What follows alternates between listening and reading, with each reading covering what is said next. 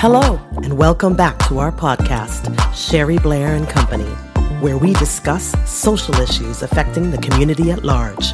And now, our host, Sherry Blair.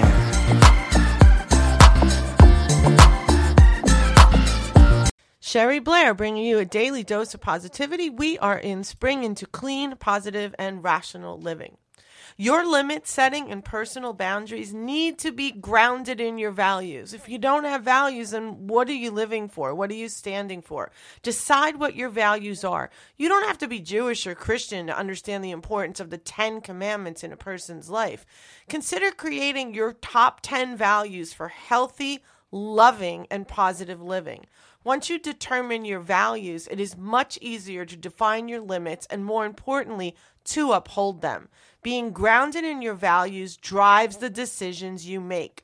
Identify your values and then decide what rules hold them up. Do it now.